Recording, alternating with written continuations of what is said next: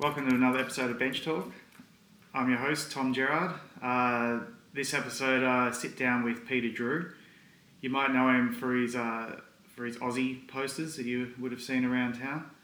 Uh, depending on what city you're in, I'm sure uh, you would have seen them no matter what city you're in, if you're in Australia. Um, how you going, Peter? Good. Thanks for having me. Yeah, no worries. Um, yeah, like thanks for coming to Melbourne. You know, it's good to catch you while you're in town. It's good to yeah be here. I mean, I um yeah I'm in Melbourne probably about three or four times a year, but it it's usually in the start of the year when I'm doing the putting up posters, and um, I'm sort of coming to the end of this project now, so I'm looking forward to spending some time in Adelaide actually and just chilling out and um, sort of working on things for next year. It sort of feels like there's a, a bit of a rhythm with the projects I do. So um, Yeah, yeah, cool. Um, so you, you're originally from Adelaide. Yeah. So um, like, I don't know, tell me a bit about your background and growing up in Adelaide and how was all that? Yeah. Um, well, I uh, yeah grew up in Adelaide. My parents were both teachers, um, and I went to uni to study. I started at doing accounting at uni, and suddenly realised that I didn't want to do that, and went back and did um, uh, psychology and philosophy. So that's what my uh, undergraduate degree was in. And coming to the end of that, I sort of uh, I was about to start a honours degree in philosophy when I uh, started exhibiting paintings, and I suddenly had a choice to become sort of to take art seriously or to you know pursue an honours degree in philosophy, which is going to be useless anyway. So I um so I uh, stopped uh, with my honours degree and, and focused on art, and I had no idea what it meant to be have an art practice or to try to turn that into a career, or to try to make money from it. Um, and so I just sort of stumbled my way through it for, for quite a while, uh, figuring out um, how how it's done or how I could do it in a way I liked. Um, and at some point, uh, that it changed a lot along the way. A lot. I sort of discovered uh, street art, um, and then about four years ago now, I, I travelled to Glasgow and did a master's degree, degree at that Glasgow School of Art. And my art changed a lot then, uh, became more political. And then when I came back to Australia, it sort of felt like a whole new. uh, It felt like I'd really gotten started, whereas before, looking back at it, it feels like practice in a lot of ways and just sort of figuring things out. And for the last two years, I've been sort of living off my art. For the good 10 years before then, I worked in hospitality, just mostly working in kitchens and restaurants. Yeah.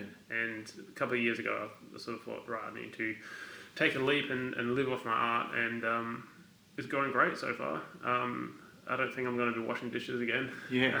So, um, Oh, mate, Yeah. I- I've been there for the hospitality thing. I was a, I was a chef for six years. oh, Yeah, yeah. Wow. And another lifetime ago now, but um, you know, I think a lot of us have been there, and um, it's like it's sort of the career you do when you're young, isn't it? You know, or yeah. not, really a career. You know, I guess it is a It- career for some people. Yeah, and I didn't sort of. Um, I thought uh, kitchens are a great place to sort of figure out who you are as well. Because I, I remember started working in the kitchen, just washing dishes. I had this attitude of like, this isn't you know a real job, and but all the chefs hated that because they were chefs, you know, and they loved cooking, and they didn't want someone else being there being like, oh, this is just bullshit that I do while I'm at uni, and it's sort of um, being around other guys as well, being fanatical about getting things done right is a really great experience growing up about you know taking work seriously. Doesn't matter what it is. Doesn't matter what it is. If it's done well, it can be it can be great. Like you can be uh, if you wash dishes really fast and do it really well. That's a great thing. And and I sort of I loved sort of discovering that attitude. Because that's like a recipe for, for happiness. Because some people have to wash dishes, you know. Yeah. Some people have to clean toilets and whatever. So you might as well um, might as well sort of find some sort of passion for whatever it is you do. So Yeah, Yeah. I agree. I agree. I still love to cook. I like. I, I find that I'm a better cook now than I ever was when I worked in the kitchen because I cook um, with love and passion now. Yeah. Whereas I learnt a lot of really um, helpful skills back then. Sure. But I've, uh, I've got to hang up with um, doing the dishes. I get the wife to do them. I'll, I'll, spend four hours cooking a meal if, if I don't have to spend 20 minutes doing the dishes. Yeah, I'm, I'm the opposite. Uh, my wife does all the cooking, I do all the cleaning. And that's sort of the deal we have. So No, yeah. Yeah. That, that she's, works. she's a great cook, though, so I've, I've Yeah. never gotten good at it. So yeah. Yeah, I still have to clean as well. I don't get it.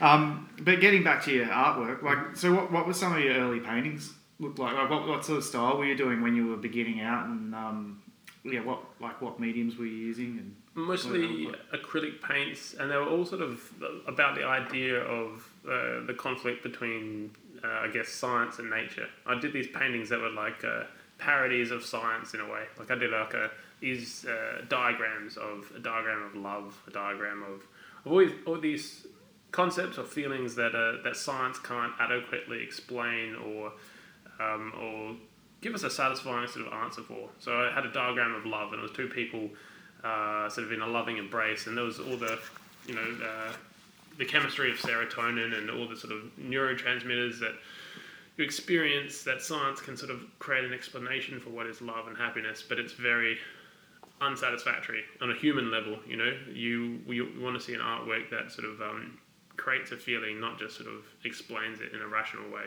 So um, I was really interested in yeah, the difference between the imagination and uh, you know our rational side. The sort of you know, there's all sorts of dual natures to to the human condition, I guess. And I was I was really obsessed with with that, and I sort of uh, you know my, I worked on it, my work, uh, my art for quite a while, and um, and and and I don't know, gradually started to lose interest in it. I guess um, I found other artists that were for sort of illustrating that idea in a better way, and I realized it wasn't really my um, it wasn't my forte, you know. Um, and I think that's just uh, maturing as an artist is figuring out what you're good at um, and what you're not good at. Um, and so I just sort of uh, moved towards other things. yeah, and um, like you're one of the, the you're the only person I've interviewed who actually has been to art school. Yeah, so right. you know, this is the big, the great unknown for me. Like, what, what did you learn? well, that's that's it. I was fascinated. I thought, what like, what are they learning? What are they teaching there? Because I um I was 29 when I started art school. So I went back late, and I I sort of wanted to um yeah see what it was like. Um, it was in a way to I guess looking back, it was a, it was a sort of a kick in the ass that I needed to take my art seriously. Um, and it's great being in that environment when you're surrounded by other people that take it seriously. And and everyone at art school has got their own weird take, their own sort of their niche that they want to explore.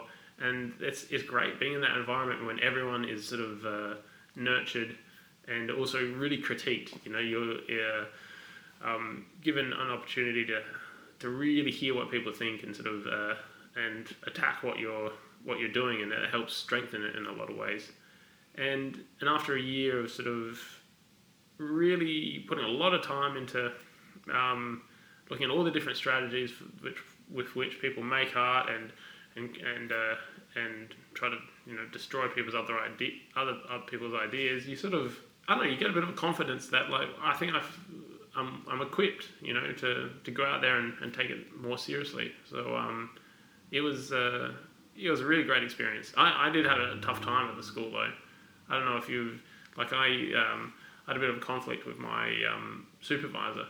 Um, the I got accepted into the school based on my street art projects, which were all done illegally. Um, and they went, "Oh, these projects are, are, are great. Yeah, you can come to the school." And I still had to pay fees and everything, but I just I'm just saying I got accepted in.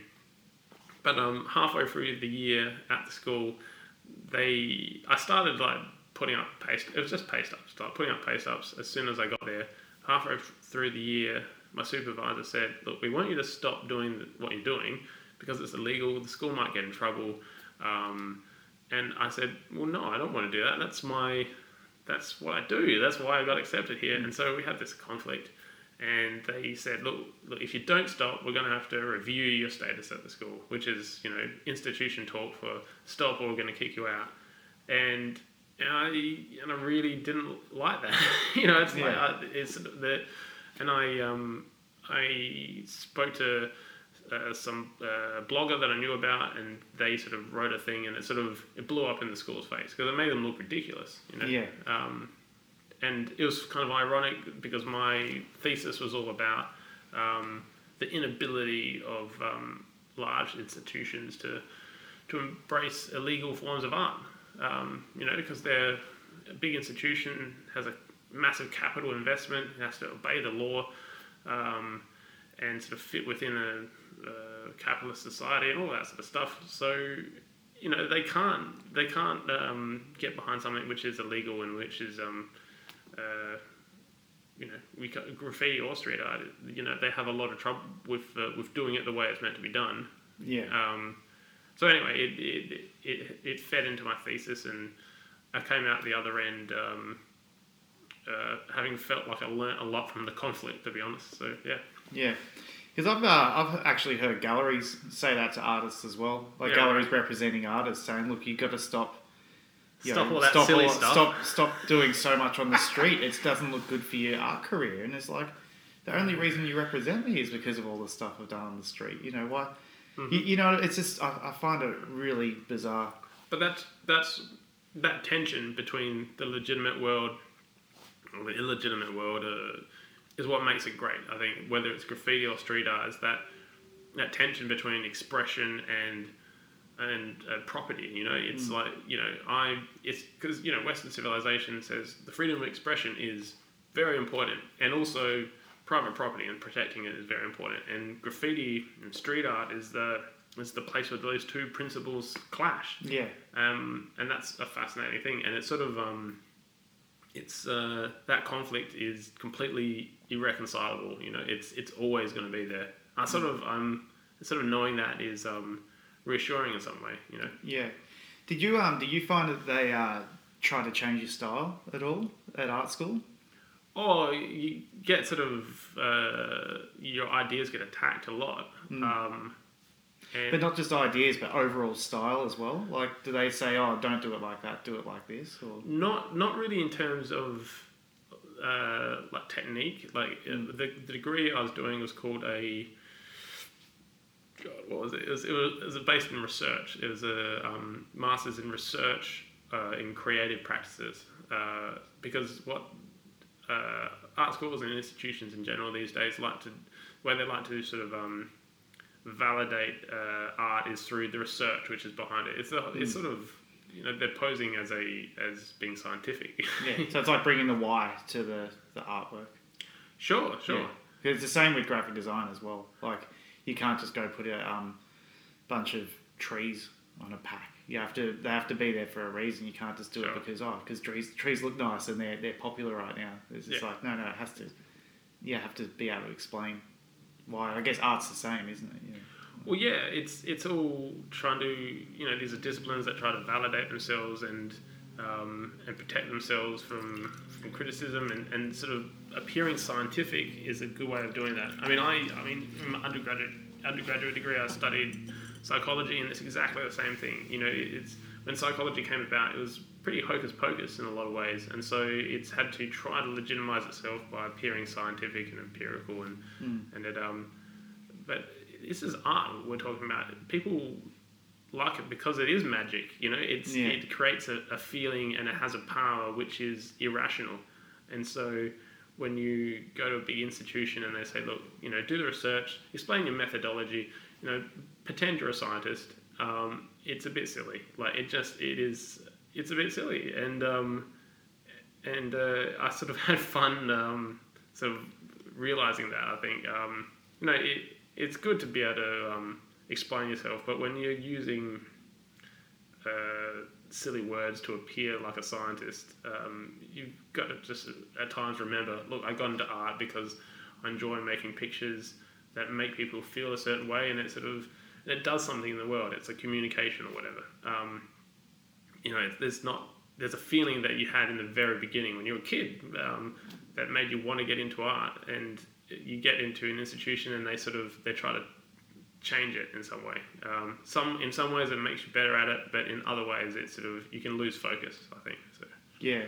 So I remember um, seeing an interview with uh, Os, Osgemeos um, from Brazil, and they, they said they went to art school for a year, and they uh, and they said they dropped out and they got back to the streets, and they said they had to relearn everything they'd learned on the streets and get and try to cl- cleanse the art school out of them Sure. because they tried to um, change their style Sure. and everything and tell them that, that that's not how you do it you do it like this Mhm. and it's amazing because you go to brazil now and they're, they're like full-on celebrities over there Yeah, Yeah. uh, I can't. It was a while ago now, but I saw that they had painted. Uh, I can't remember which airline, but they had you know done the design for it, like in Qatar. oh yeah for the world cup yeah Amazing. yeah crazy um, but yeah one of the reasons i wanted to sit down with you is because i've been out of out of australia now for five years and i came back and i was walking around and um, just sort of reacquainting myself with melbourne and I was uh, looking at all the street art and graffiti around and all that, and then and I saw your posters, and I, I, I honestly didn't know what they were. Like I was, I was like, what is this? Is this um, you know, is this a company doing a campaign, or is it um, like I got the message? I got like I got the message straight away, like with um, you know, the uh, the guy in the turban and, and Aussie underneath it, and it's like it made sense to me straight away. Like I know I, I got the message it was going across, uh, being put across.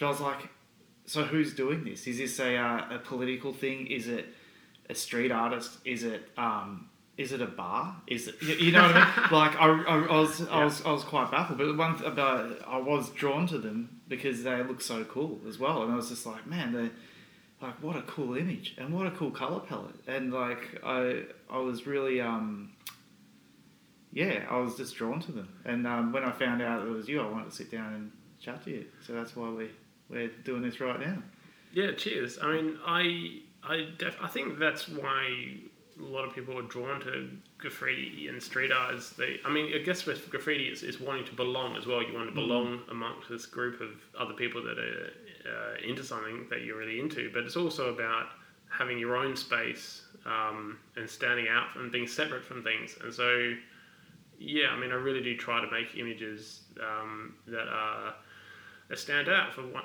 one, one way or another. Nostalgia is a great way of doing that. I mean, the color palette, the image, it's sort of immediately, immediately it's historic. You know it's from a long time ago, just from um, just from the way it looks. Um, so I tried hard to achieve that. What you were saying reminded me of um, sticking one up once in um, uh, in Sydney, uh, near sort of King's Cross. I was sticking it up on a on a restaurant that had been closed for a while.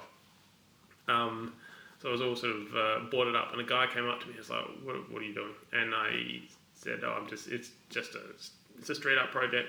I'm not meant to be doing it, but you know, doing it anyway." And he said, "Oh, I'm just." He owned the restaurant across the road. He was worried that he was like, "Oh, is this like an Afghan restaurant that's opening or something?" Like it's Yeah. just he didn't he, he, he didn't know what it was. So um, but um, it was all good. But Yeah. um, uh, yeah, it's it's interesting, sort of um. I mean, uh, yeah. Well, know.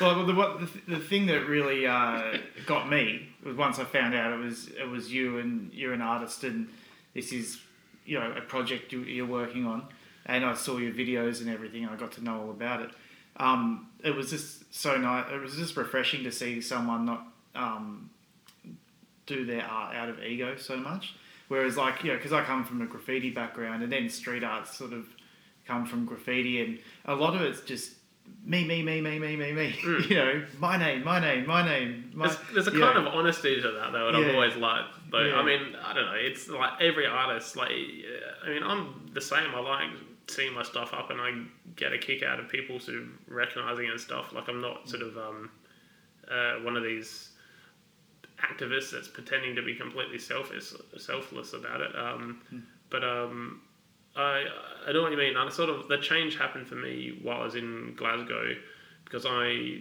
the my street art before then had been completely apolitical and it was all about sort of I can't even remember now. Like it was about other things um, that I was amused by at the time. Mostly just me having fun, putting up images in weird places, and, and people going, "Oh, how'd you put that Einstein on a bike up there?" It's just fun. Um, but uh, during 2013, when I was in Glasgow, the federal election was on here, and it was really weird, sort of being an Australian, living in a foreign city. You you know, if you're living in Australia, you don't think of yourself as Australian. You think of yourself as, um, you know, I'm just a person. But uh, living over there, you become known as, oh, is Peter, this is the Australian guy. And you're like, oh, guess I am Australian. What does that actually mean? Then you're watching on YouTube or whatever, or on the news, um, oh, there's a federal election. Both the major parties were promising to stop the boats. And that phrase, stop the boats, seemed absurd to me, you know, coming from a nation of immigrants. And so I wanted to do something to sort of parody that phrase. So I made a, a poster that says, and I was in, and I thought, right, I need to make a poster that's uh, in the style of a poster made, you know, several hundred years ago. And, and it said, Australia says, stop the boats to avoid Aboriginal genocide, stop Great Britain's illegal migration to Australia. And so I had a picture of a, uh, a sailing ship, which I got from a painting of like the First Fleet. So it was, it was obvious what it was talking about. And I went down to London uh, and, and stuck up a bunch of those.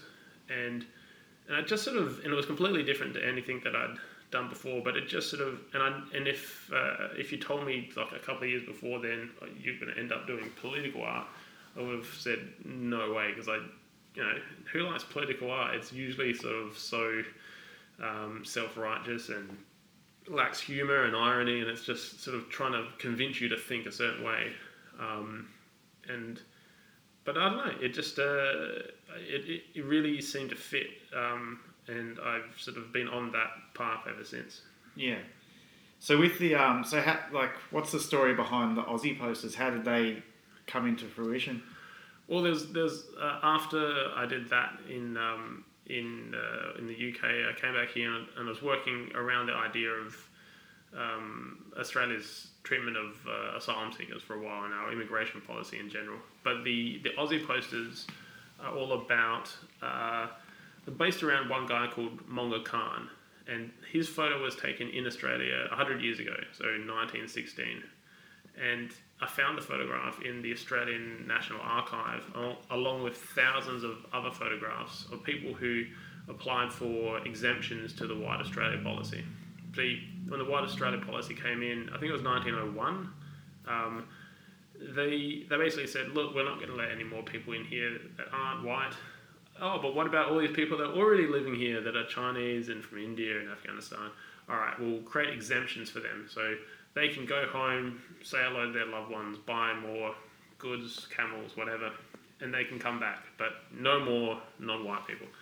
And so they created exemptions and it's it's uh, hypocritical in a lot of ways because they they didn't want any more non-white people coming to Australia, but they wanted these people that were already living here, contributing to the economy, uh, to to be able to stay, and so um, it shows the uh, the history of diversity despite um, these really conservative immigration policies, and I I knew there were some good images there. I sort of, and I was especially looking for images of cameleers. That sort of that story in particular, I thought was really interesting because camels, you know, in Australia, that's who would have thought, and um, and because uh, you know a lot of them were Muslim as well, and that sort of Muslim men get a lot of uh, you know a very undue amount of fear directed at them, and if I could, uh, you know, use that story to help reform Australia's identity of itself, you know, what is Aussie, because that phrase gets thrown out there,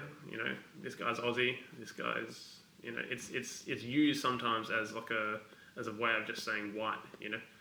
Um, so yeah, that was that was the idea. Uh, so uh, it took a while to, to get there, um, but I sort of pared it back to just that one image, and and the word Aussie, and I picked six other people as well from the archive whose images just looked interesting to me. So yeah. yeah.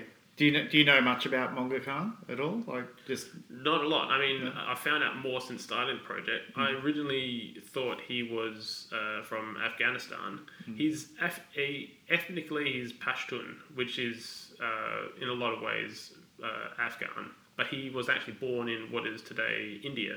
So uh, you could say he was an Indian man. You could say he was an uh, Aussie you could say he was Pashtun and therefore Afghan.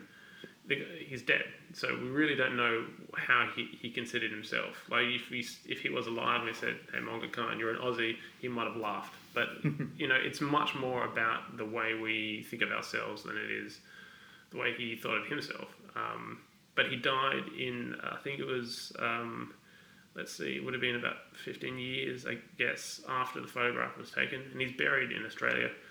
Um, I haven't visited his grave because I haven't had a chance to yet, but it is it's out there.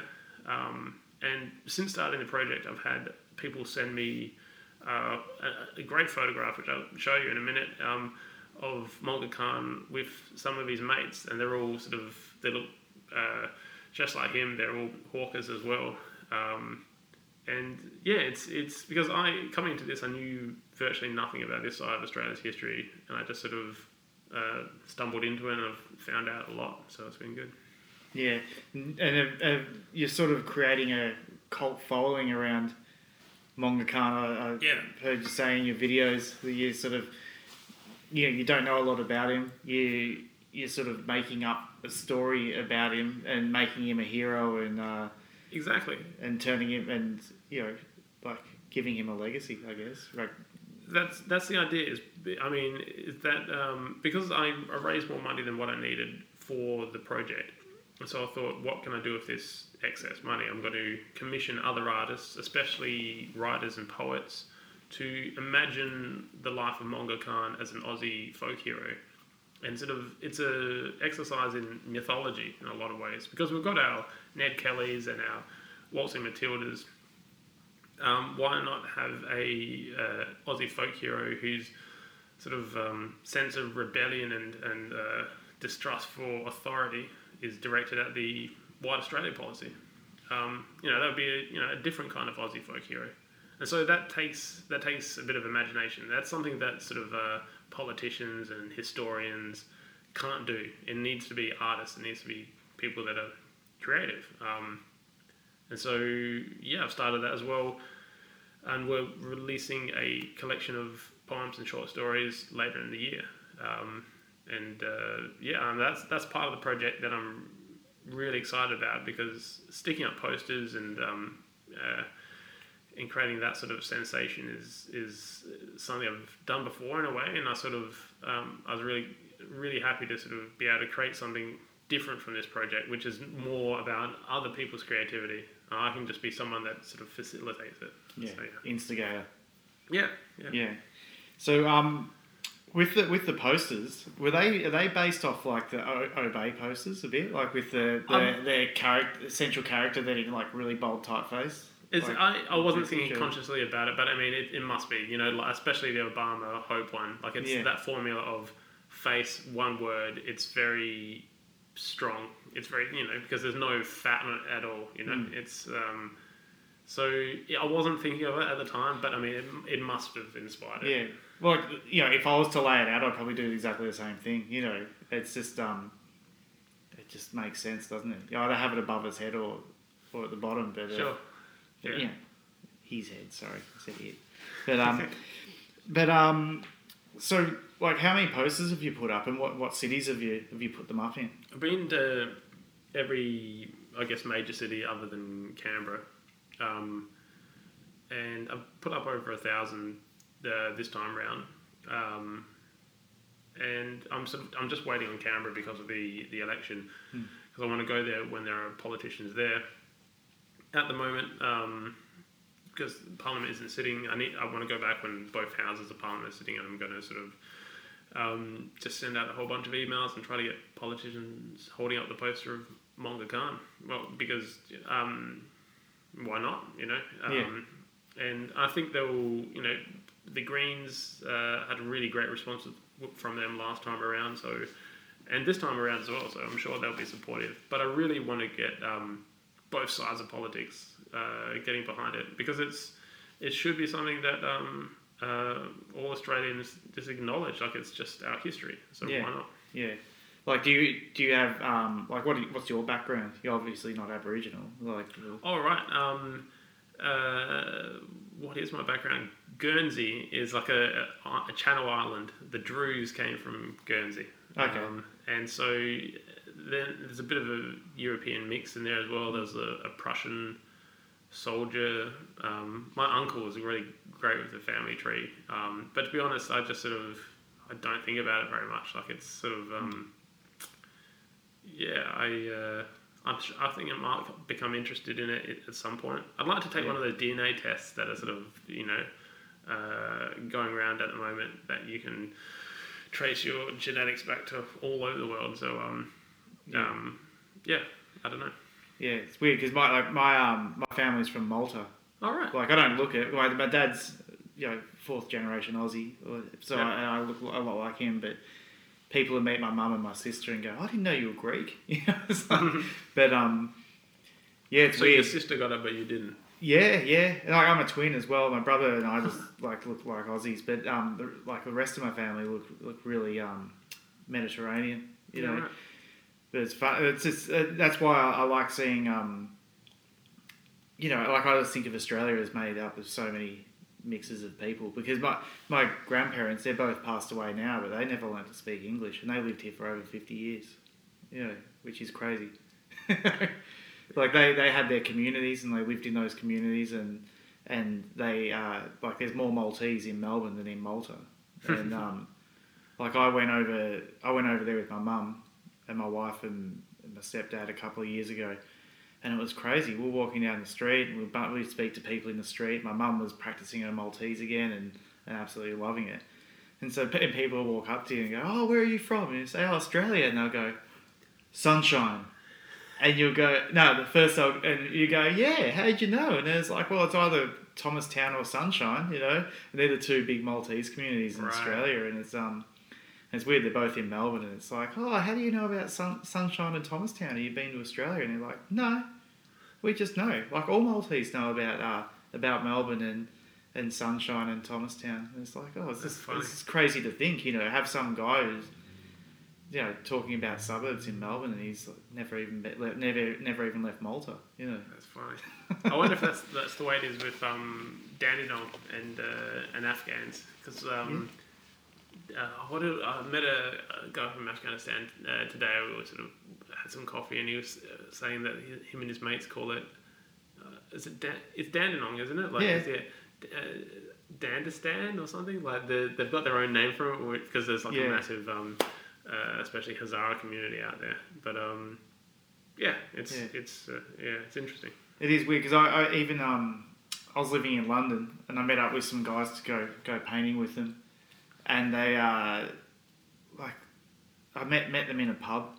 We had a pint beforehand, and they both started laughing. And they said, "Why?" And I said, what, "What's funny?" And they said, "Oh, I thought because we knew all we knew about you was what your art looks like, and we know that you're Australian, and we both expected you to walk in here with like blonde hair." And, and like surfboard under the arm almost, zinc cream on the nose. You know, real Australian looking. Yeah. And it's like, oh, well, no, it's not, you know, Australians look like all sorts of people, you know. Yeah, absolutely. It's such a diverse background, yeah. Yeah, and that's that's one of the greatest pla greatest things about this country. And I, and I sort of I think about my sort of um, sort of uh, heritage, and I you know it'd be great if there were some surprises in there, but I, prob- there probably isn't. I don't know, like. Uh, um, Pauline Hanson, like there was this funny um, article about her discovering that she has some, some Middle Eastern uh, genes, and she was surprised, as you know, can imagine she would be. But um, yeah, I mean, the world's been around for a long time. It's it's uh, it's not that surprising, really.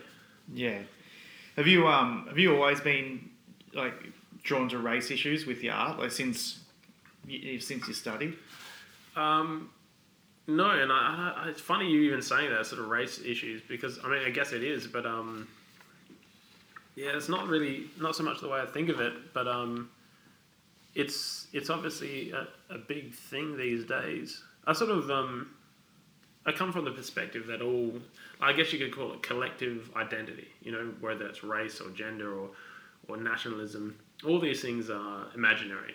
Now, that's to say that's not to say that they don't have power. I mean, the power of race, of um, you know, national identity, gender is absolutely real, and some people were at sort of the sharp end of that power. They they wield it, and others are um, oppressed by it.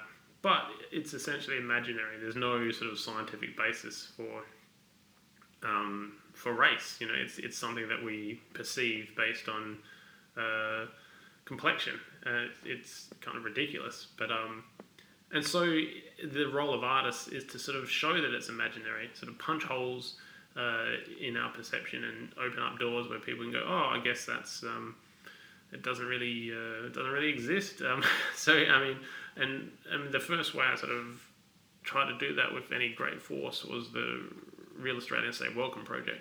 I mean, it's a it's a parody of that certainty with which people say real Aussies, this, that, the other. Like if you're real, like you know, what is a real Australian? Like it's it's it's kind of an absurdity to be making claims like that. So I mean, that's why I made it so bold and um, and authoritarian. It's um, you know, it, it sort of parodies um, you know the arrogance of of of, uh, of nationalists really.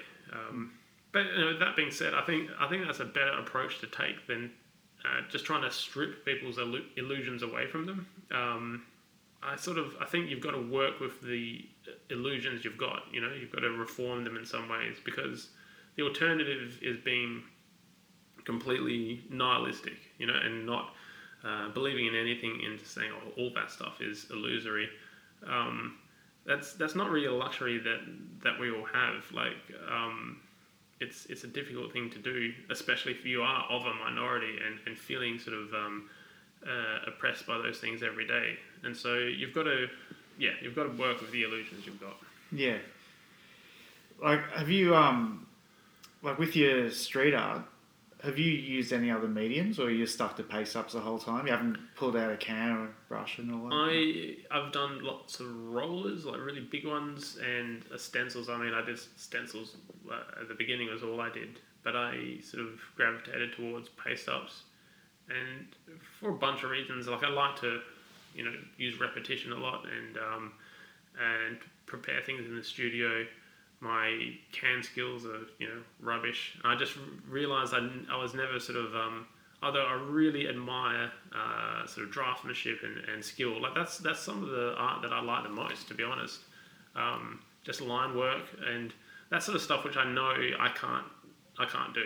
Um, it's those are the things that I sort of um, you know the mystery around that is is preserved for me because I've I've tried to do it a lot. Um, but it's just not my it's not my uh, forte. But um, so yeah, it's uh, and then I sort of gravitated towards paste ups because because of the repetition, because of being able to work on it in the studio, but um, also because you can get away with it. I mean, you can I can put up a thousand posters around the country, and um, I did get fined actually uh, last yeah. year um, uh, for that project, but um, you yeah, because I'm, cause I'm not really about that. I'm not really about sort of, um, I'm about the message and getting it out there. It's putting it up in public space is important, but it's not about, you know, it's not really about fucking up other people's property. That's sort of, um, yeah, that's not like the, the main focus. So, yeah, yeah.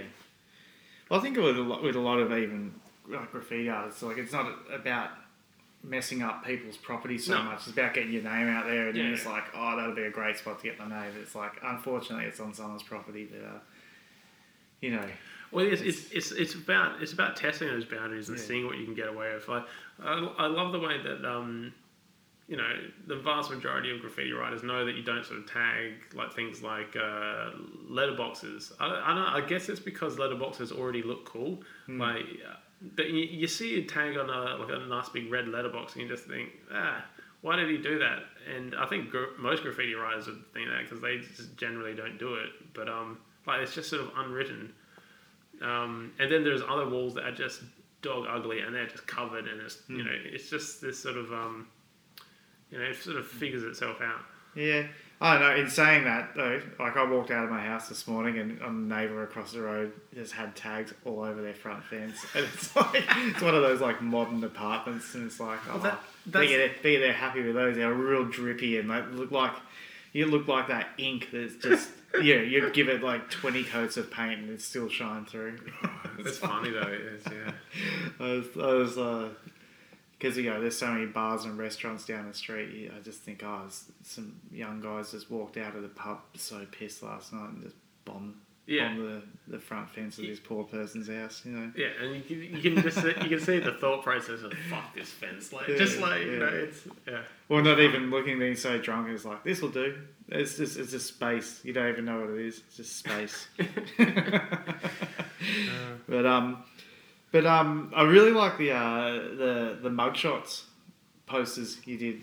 Mm. Like like what's the story behind that?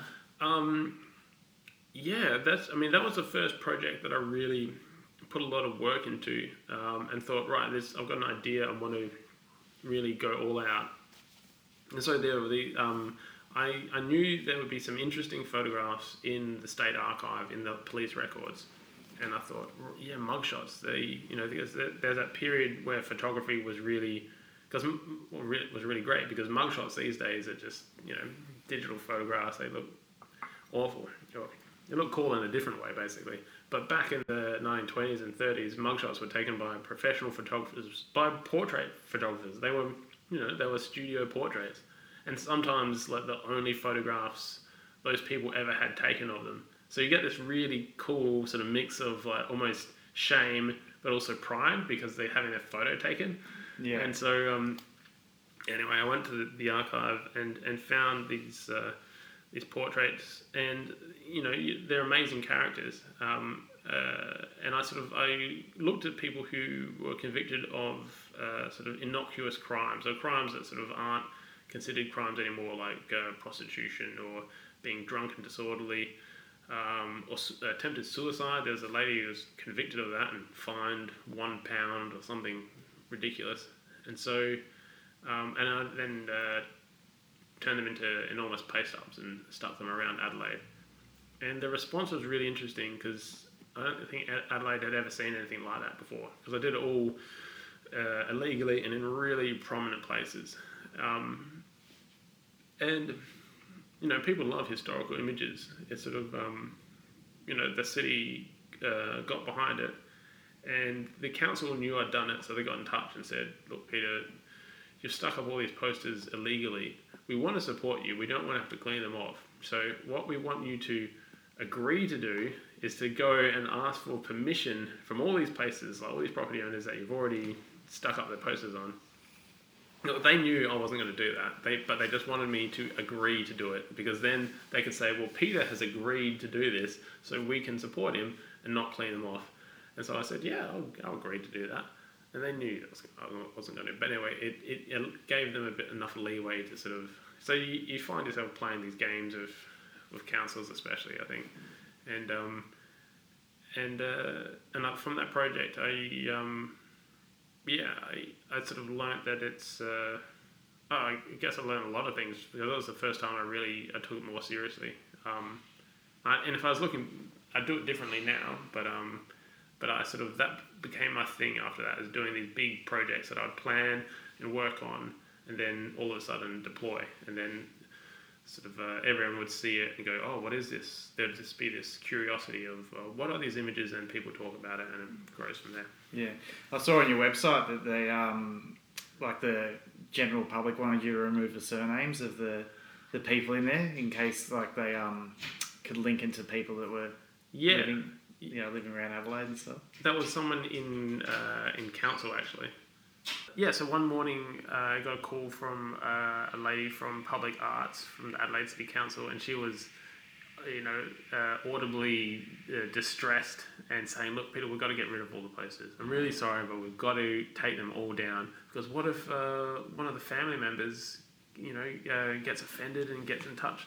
And I and I speaking to her, like I, I was woken up by this call. It was like really early. Um, and for half an hour, I spoke to her about, no, you don't have to do that. It's not going to happen. And she wasn't convinced. And I said, and then I just realized, oh, why don't I just cover up the surnames? And I said, well, I'll just, I'll just cover up the surnames. And she, and it was just hilarious, like the way she, she went, oh, okay, yeah, that will work. And, and she just suddenly hung up the phone, like it was because it had just been such a, a battle because she was so ready to just get rid of them all. And that's, I mean, to me, that's like, um, it, it's such an important lesson of why you need to do things yourself and sort of and and figure out the um, permissions and, and whatnot afterwards in some ways because uh, councils or any sort of institution, they're always going to be risk adverse. You know, they're going to think of that sort of stuff, and it's going to terrify them.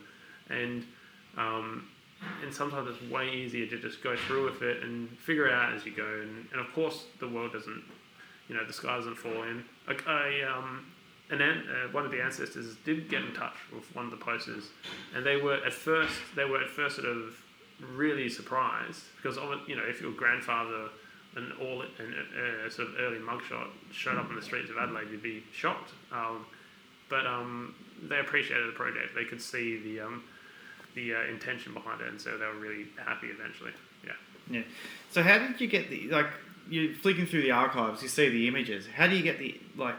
Can you borrow the images and scan them in, or No. how, how do you actually get the physical images? There was sort of a mount there, and I set up a, a camera and just and just sort of photograph the mugshots.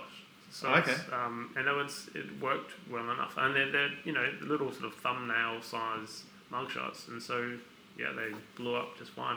Mostly because the photograph, uh, the quality was so good. So I was, wa- I was watching uh, some of your videos online, and um, you're like you're really good in front of the camera. Have you like done any acting training or anything like that? No, but I did a, a web series like after art school. I had all this like, built up sort of angst basically from from being at art school, and um, when I got back to Australia, a couple of mates of mine who do a lot of video work, we got together and said, look, I've got this idea for a, a web series called Art versus Reality, and I want to be a an art critic uh, like like a, um, a, a a parody of an art critic basically. There was an art critic I really loved called um, uh, Robert Hughes. He was an Australian guy, and he did the the series um, The Shock of the New, and he wouldn't have, he wouldn't get on TV today because he would he'd stand in front of the camera and he'd just have this sort of arrogance and this sort of sort of turbo intellectual arrogance, and he'd sort of tell artists why their work was rubbish and he was, he was brilliant. He was really clever and entertaining guy. But so uh, I had this uh, character which was a, a kind of a parody of him, like this ridiculously arrogant art critic who um, would uh, would attack things basically. And so we made this little web series, and I um, and I yeah learned a lot from doing it because you get in front of the camera and you get all those nerves and you got to figure out how to do it. And there's um, it's uh, just like anything else, like any sort of public speaking, it's it's practice, you know, and you figure out techniques the same as um, uh, whether you're making posters or drawing an image. There are techniques, and you get better at it. So, Yeah, I'm learning it through uh, doing this podcast. yeah, right. Still getting there, but you know, it's. Uh, I just remember the first time I spoke into the microphone. I was just And you just- hear your just- voice? just shaky voice. I couldn't even listen to it back. You know, I still struggle, but uh, you know, I'm enjoying it. I'm not going to stop. I'm getting there. um, but uh, so do you make like you said, said earlier in the podcast that you're making a um, a living off your artwork nowadays? Yeah, just yeah. Yeah. Um, I mean, that not sort of. Uh, the thing is, I think it's you know being passionate about something. You as soon as you make money, you sort of you fi- then you figure out some way of spending it on what you're passionate about, and and so it becomes difficult to save and sort of like and build for the future basically. So, um, I, but I think in the next few years, I'm well, no, I shouldn't say next few years. I need to start thinking about um, uh, you know myself and my wife and, and taking care of all of that because at the moment it's um, it uh, it is just this it's a self-sustaining thing but it's not sort of um, it's not much more than that so yeah Yeah, and so you mentioned earlier as well that you do um, you've done crowd crowdfunding Mm. to help help you travel and get your posters up around Australia. Like, um, how's that worked out for you? Would you recommend other people do crowdfunding as well? Absolutely. I mean, that's that's how I've managed to do these projects is through crowdfunding. Um, and the first time I did it for the Real Australians Say Welcome project, I had never done it before, and I just made a video as best I could that would sort of explain the project. And um, yeah, it's great, especially for a project like mine where people are, are going to see the result of it because it's going to be in public space and they can, you know, see a poster and go, "I helped that happen." So um, Yeah. it sort of uh, makes sense. Yeah. Is that how you you generate a lot of your money? Is like because I saw on your um, website you sell your posters as well, and um, and like also with the crowdfunding, is that is that your how you generate your money or? It's I, I mean I do a few things. That's that's the- that's how I pay for the the projects. Um, like it covers all the sort of expenses in terms of printing the posters and, and traveling around. Um, but other than that, I make videos for people, and uh, selling the posters on my website is also a source of income. And I, that's an interesting sort of thing you have to learn as an artist is that um, I remember thinking, oh, as an artist, you, you paint paintings and then you put them in a gallery and you sell those, and that's how you make money. And it's just not like that for, for anyone, really. There's going to be a whole range of different revenue streams, and you've got to juggle them in some way. But um, but making videos is another thing that I really enjoy doing because that's um, storytelling essentially. And um, uh, so I make videos for for small brands, uh, but also for other uh, creative types. There's a um, there's a magazine in uh, Adelaide called City Mag, and I've uh, just recently shot some video for them. Um, it's a it's a great way of um, connecting and collaborating with other creative people as well. Um, and it's sort of also a break from me, you know, being fixated on my own stuff. It's great to sort of just switch off from that, think about other people's work and how to tell their story. It's um, you know you need that uh, disconnect sometimes. Yeah, videos are really changed as far as a medium. uh, uh, Like from what I see, anyway. Like I've made a few videos myself, but I just think it's. Um, it used to be if you were did video, you only the only places your videos will be seen would be on TV or at the cinema. Sure. Whereas now with the internet, it's like you can just make them, put them out there. Mhm. Com- every company uh, likes a little promotional piece to put out there as well. Yep. Even Instagram videos, you know, you can do Yep. a well produced Instagram video. You know, it's like the the game has changed, and now with Premiere Pro as well, and um, and all the other editing programs, you know, if you you know, if you want to do it, you can do it, and it's it's I think it's really good. I think Absolutely. it's a great medium. and it, it basically gives more power to uh, ordinary people to communicate. You know, um, yeah, it used to be TV and cinema that had so much authority, and um, that was sort of the pinnacle. And it just doesn't sort of, uh, it's not that way anymore. Um, and it changes the way video works as well. I mean, it, it's uh, it's interesting seeing uh, and if any sort of video appears in your newsfeed at the moment. It's got to have text on it. It's got to have yellow text, like you Yeah. know, uh, explaining everything that's being said. It just because uh, people watch videos on silent now. So um, Yeah, Yeah. A lot of people are at work um, pretending to work. Yeah. They're actually on the internet. Yeah, and they don't want to click the sound, so you've got to put the text on there. It's just Yeah. it's, it's only recently that's really uh, just taken over the newsfeed. Yeah. So, People are, are realizing how their videos are being viewed. That's why. that's yeah. it. Yeah. Yeah. Um, I, I saw yesterday. I was looking around and um, like so. Have you seen that someone's doing a uh, Aussie ostrich poster? Yeah. That's based off yours. Um, what was his name? Um, oh, he had a cool name. He's done a bunch of that sort of stuff, but yeah. Yeah. yeah. How, how do you feel about that? That was great. I mean, I um, I sort of appreciate all of the um, the difference because it becomes a meme in some in some ways. Yeah. There was the the other uh, someone else did the ones that were um, what's his name uh, Jihadi Jake, the uh, the Melbourne kid that went and joined ISIS and sort of Mm. blew himself up, and also Rolf Harris, which I thought was.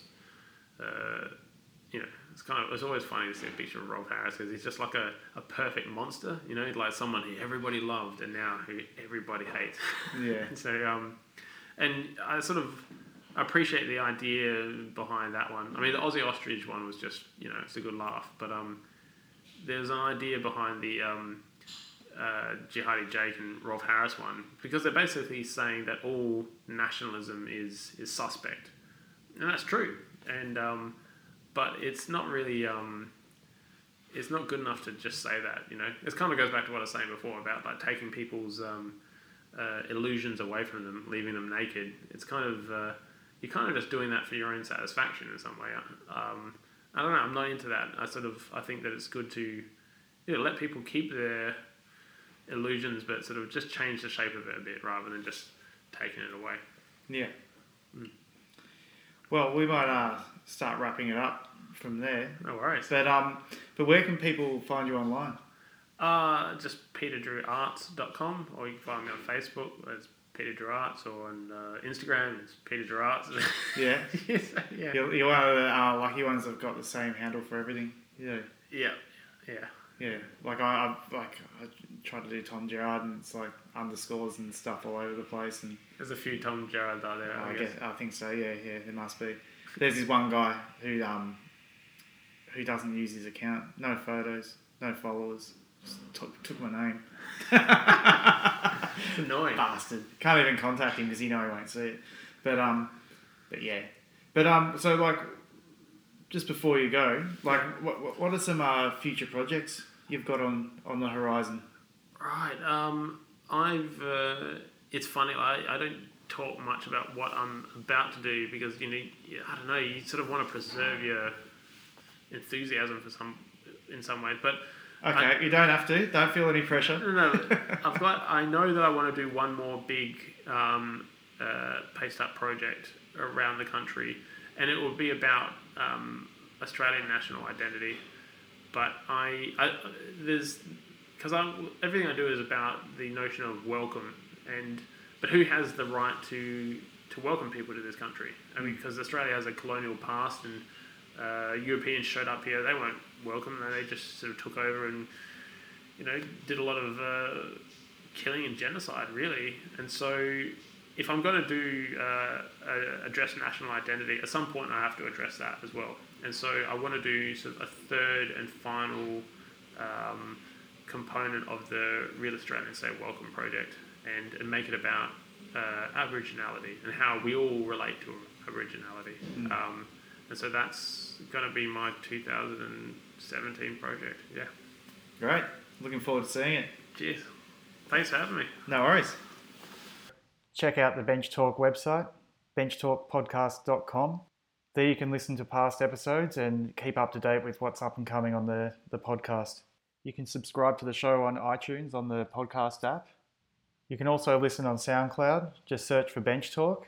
And don't forget to follow us on Instagram, bench underscore talk. Thanks, and I look forward to you tuning in again next week. See ya.